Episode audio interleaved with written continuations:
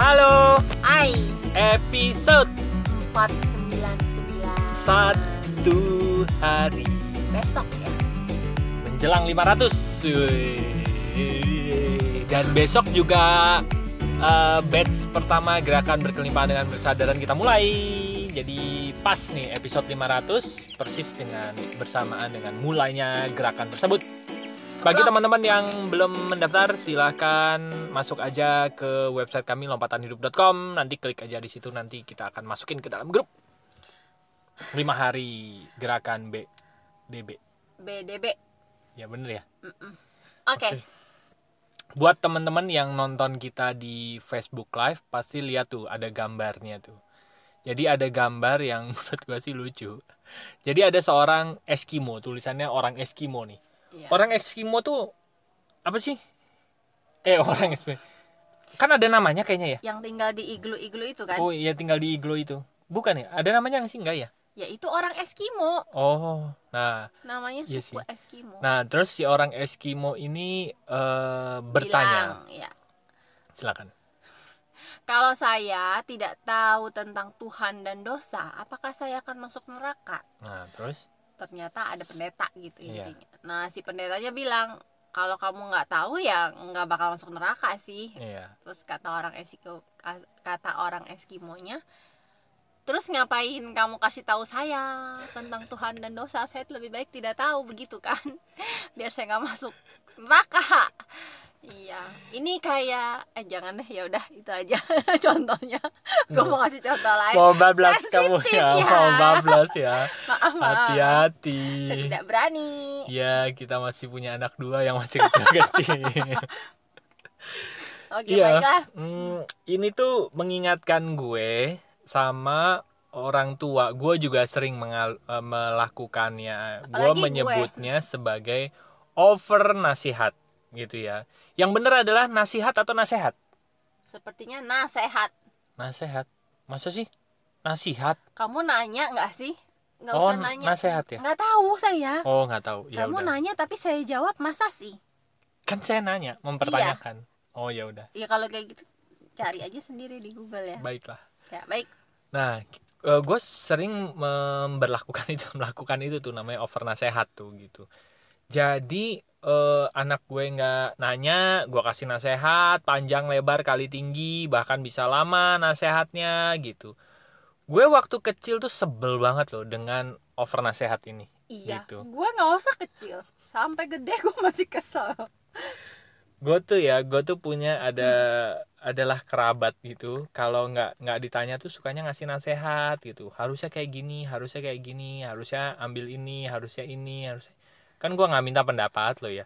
Jadi terus ngapain lo ngasih tahu gitu. Sering kali kayak gitu. Nah, ya bingung ya cuman ternyata yang gue sebalkan ternyata gue lakukan saat ini. gue melakukan nggak ya Oke, pasti sekarang kayaknya sekarang gini dulu deh. Bagaimana kita bereaksi terhadap over nasehat itu dulu? Karena kita Harusnya sebagai sih. yang usia segini aja yang udah punya anak, kita sering merasakan mendapatkan over nasehat. Harusnya. Harusnya ya. Aku dan dirimu, gitu ya. harusnya. Oke, harusnya kalau gimana? kita yang menerima Kita yang menerima nih.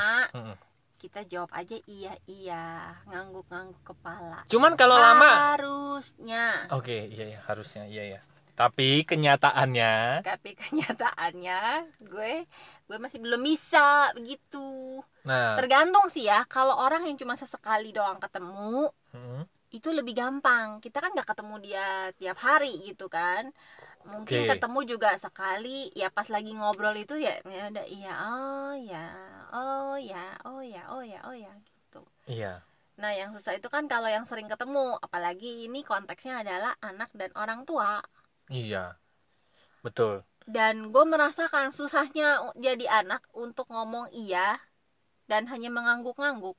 Iya, ketika mendapatkan itu karena bawaan gue adalah ngeyel menjawab dan Hmm. mengeyel atau cenderung tidak mendengarkan sama sekali Iya, dan jelas itu sikap yang tidak disukai oleh orang tua betul benar-benar.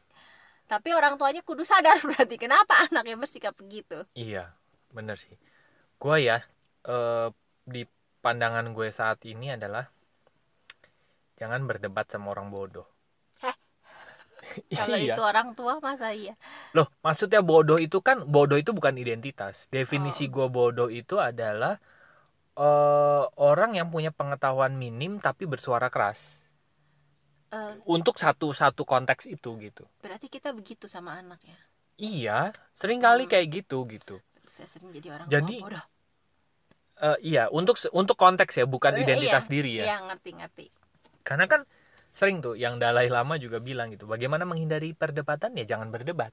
Gitu kan. Benar. tapi kalau orang yang ngeyel ya udah nggak usah berdebat ya kan? Iya, PR. iya eh, over nasehat gue gue pribadi sekarang menerima over nasehat itu ya ya sudah di iya iyain aja. Oh iya oke ya oke ya oke gitu. Kalau tiap hari, kalau tiap nah gimana kalau dengan orang dekat gini kalau dengan orang de- dekat gue pribadi masih menyampaikan bahwa gini gue berusaha memasukkan satu slogan ini loh bahwa berdebat itu bukan tidak sehat atau berbeda pendapat itu bukan berarti gue nggak suka sama lo oke. jadi kalau gue terima over nasihat sama orang lain, gue akan mengemukakan pendapat gue, tapi gue juga selipkan tadi tuh punchline tadi gitu loh. Mm-mm. Maksudnya sesama seba, apa kalau sama orang de- dekat, gue juga memberikan pandangan pandangan gue gitu. Dan juga gue memberikan sudut pandang bahwa kalau gue berbeda pandangannya, gue bukan berarti benci lo ya gitu. Tapi enggak ini pandangan gue nih terhadap nasihat lo yang over gitu. Kalau nasehatnya untuk sesuatu yang sebenarnya sudah kita tahu tapi dikasih tahu lagi, dikasih tahu lagi, dikasih tahu lagi, ya sudah itu mah terima aja. Oh, tinggal jawab iya aja iya ya. aja. Ya, Ya. berarti kan berarti kan ada sesuatu yang memang eh, apa namanya ya mungkin dia yang mengingatkan kita gitu. Iya. Bahkan untuk hal-hal sepele. Iya. iya. Oke. Iya udah tahu. Itu awalnya. Iya. terus naik lagi. Udah tahu udah tahu. Terus naik tingkat berikutnya. Iya gitu. Tadi pagi gue barusan mendapatkan gitu saya dong. belum cerita ya sama kamu. Belum. Nasehat oh. jangan sampai ketuker Oh iya, iya. oh Gua- iya, iya. Nah, saya dengar kok, saya dengar. Kan itu jelas ya. saya juga menyadari. kamu paham Kan- perasaan saya kan Kan dilaminating ya, Iya. kan nggak mungkin tertukar dong. Jadi ada kertas kertas biasa sama yang dilaminating dan gue masih di masih dinasehatin hati-hati awas ketuker terus gue memastikan jadi gue nanya gimana iya itu kan sama awas ketuker menahan diri. Akhirnya gue cuma bilang kan beda dipegang juga. Kertas biasa sama kertas laminating kan beda. Ya kali gue ketuker Eh, ya Kecuali tidak dilaminating ya. iya. Ya kan, kalau itu saya jadi berbeda. paham benar. nah itu ya. Kalau kita memberikan nasihat yang pas orang itu akan berterima kasih. Mm-mm, karena diingatkan mm-mm. kalau itu kertasnya tidak dilaminating gue akan berterima kasih karena diingatkan hati-hati supaya tidak tertukar tapi karena kertasnya dilaminating Jelas berbeda kan. itu jelas berbeda jadi gue menga- itu jatuhnya masuknya over over nasehat ya Iya. jadi gue bawaannya ngegas Iya. jadi Nah. sebenarnya kalau kita maksudnya baik Tapi penyelesaiannya buruk ya. tapi ternyata kok tanggapannya orang jelek. Nah kita mesti cek eh, konten yang kita sampaikan. Apakah penting? Atau cara kita menyampaikan atau frekuensi kita menyampaikan hal yang sama itu. Jangan-jangan kita menyampaikannya udah 10-20 kali gitu. Jadi kalau tanggapan orang ngegas kita cek apa dari nasehat gue yang salah nih Iya. kemungkinan tiga dari itu Iya sih, benar. Dan juga kalau kita cenderung gini sih ya, kalau kita cenderung ketemu dengan orang yang sangat over nasehat gitu ya, Mm-mm. kayaknya gue nggak minta pendapat, yang ngasih pendapat, terus kasih pendapat juga hal-hal yang receh gitu. Gue pribadi menyadari bahwa orang-orang ini adalah orang-orang yang sangat butuh pengakuan sebetulnya, orang-orang yang sangat butuh untuk didengarkan gitu. Hmm. Jadi sadari lo lo lagi ketemu dengan orang-orang yang secara Butuh iya secara dihargai. butuh dihargai gitu.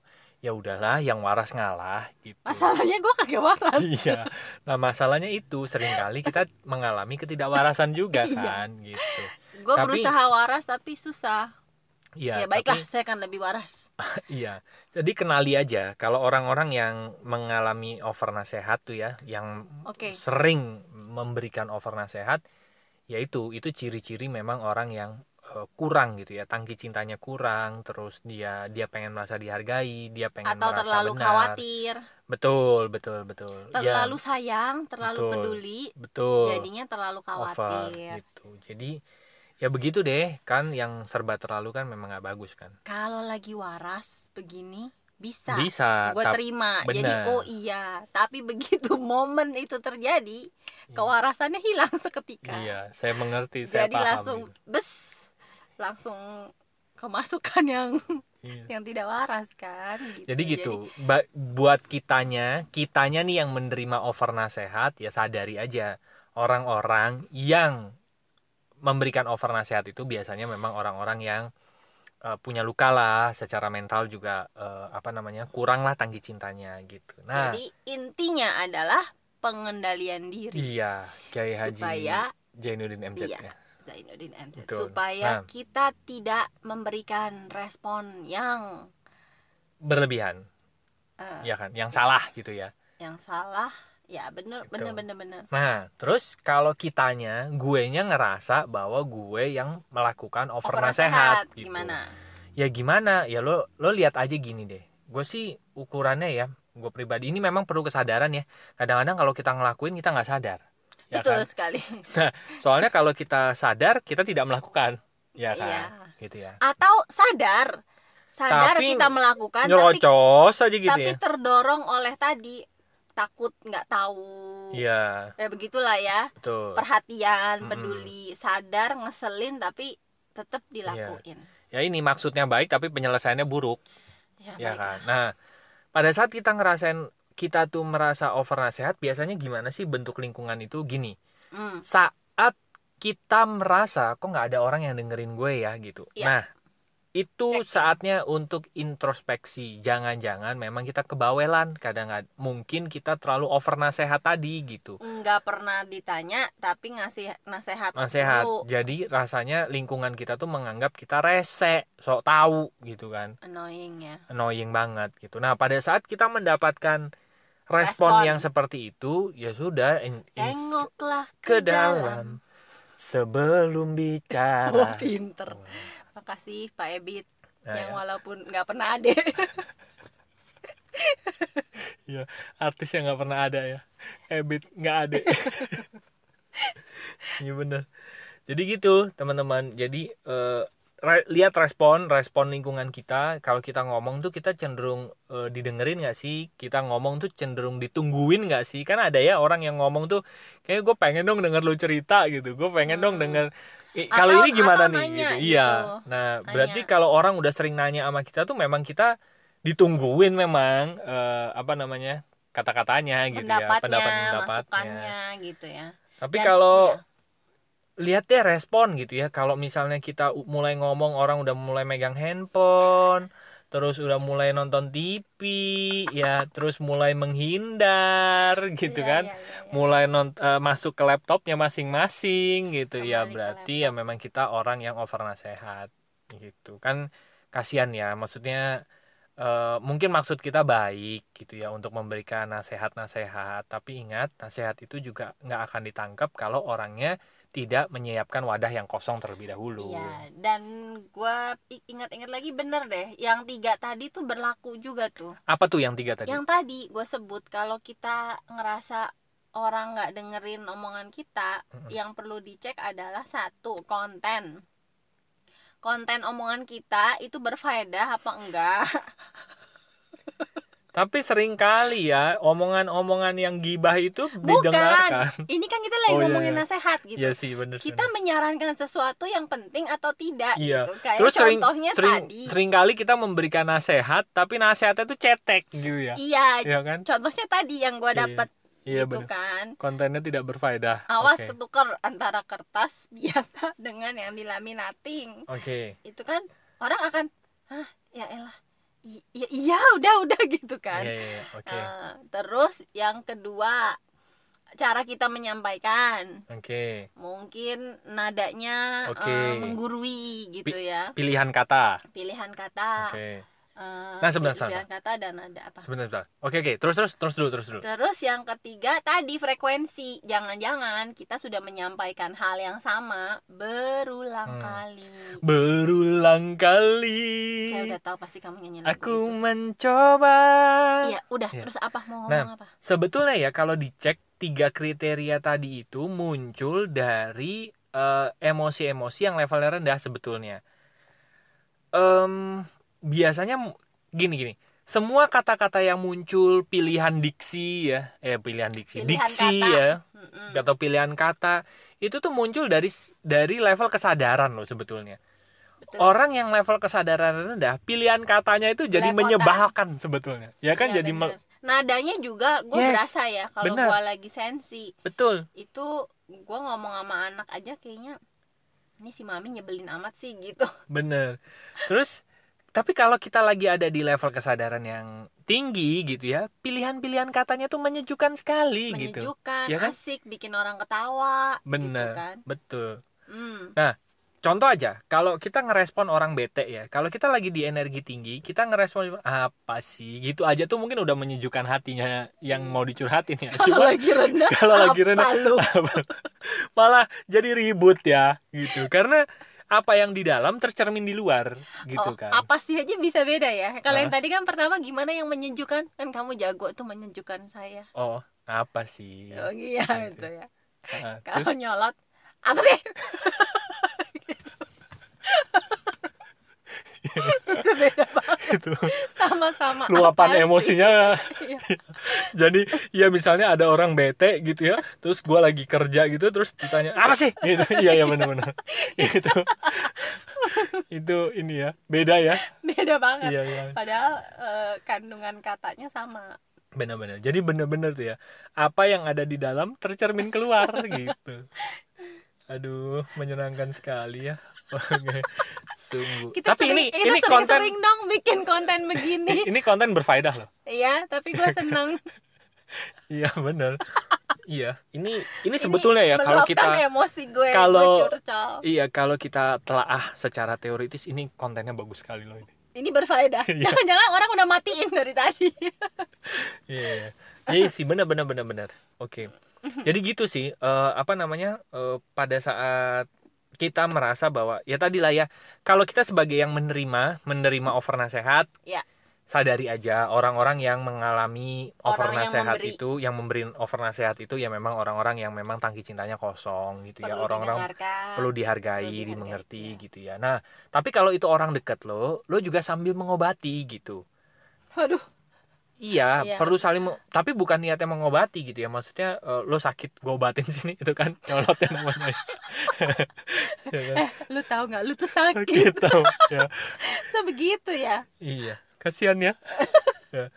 Nah, eh, maksudnya gini, lo sampein eh, diksi-diksi yang memang menyampaikan bahwa begini, kalau lo ngasih sesuatu kasih eh, input buat gue, gue juga boleh ngasih input buat lo, tapi bukan tujuannya gue nyerang lo enggak. Kita nih mau ber- berbeda pendapat, tapi gue sama Rusi juga sering begitu kok. Rusi se- sebetulnya ada fase-fase over nasehat, iya tapi kalau gue balesin omongan ya ada sih rasa-rasa eh, nggak terima sakit hati tapi kita tahu bahwa kita berbeda pendapat itu bukan berarti gue nyerang Rusi gitu enggak Iya, betul. gitu tapi kan itu komunikasi dua orang yang waras kan iya kalau komunikasi sudah yang satu tidak waras yang jadi Iya. susah maksudnya apalagi dua-duanya tidak waras Iya. kalau maksudnya gini ada orang-orang yang kalau yang komunikasinya enak bisa lah ya diomongin begitu Iya barusan sih. ya benar tapi kalau yang komunikasinya nggak enak ya sudahlah boro-boro ya mau ngomong pengertian iya, aja lah bu iya Iya. udah intinya gitu Iya. aja ya mohon udahlah. pengertiannya ya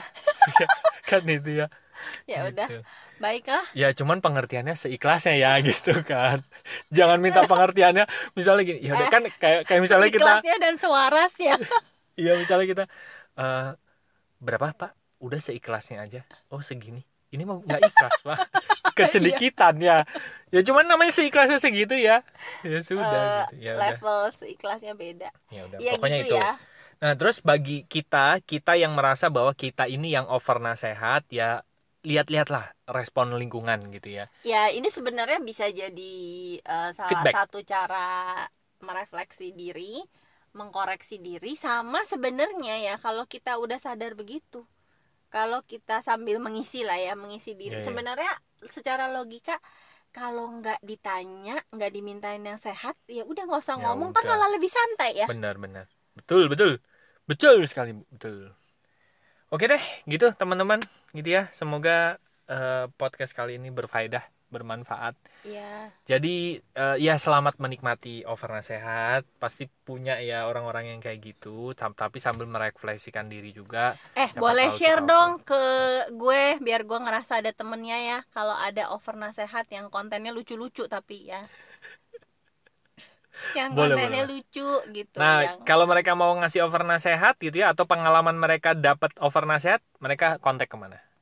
ke lompatanhidup.com Oke, nanti di- ada tombol home nah Iya. di home inilah kita ada tombol WhatsAppnya nanti Yes. teman-teman boleh berbagi pengalaman Oke. supaya gue tahu ada temennya Yes. Oke deh. jadi eh, bisa ngobrol di situ bisa Ya. nanya-nanya bisa kasih feedback juga Yes. bisa request topik Oke. pokoknya apa aja di tombol WhatsApp yang di home itu Yes, buat teman-teman silakan masuk aja ke lompatanhidup.com. Terus di page yang kedua ada konseling dan event Buat- buat, teman-teman yang butuh layanan profesional buat Yes. terapi Oke. konsultasi konseling Oke. Atau mengundang kami bicara di event Yes. masuk ke page yang konseling dan event nanti ada tombol WhatsAppnya juga Yo, dan di page ketiga ada bisnis. Nah, bisnis ini seru teman-teman gitu ya. Jadi kita buat gerakan, gua marusi buat gerakan.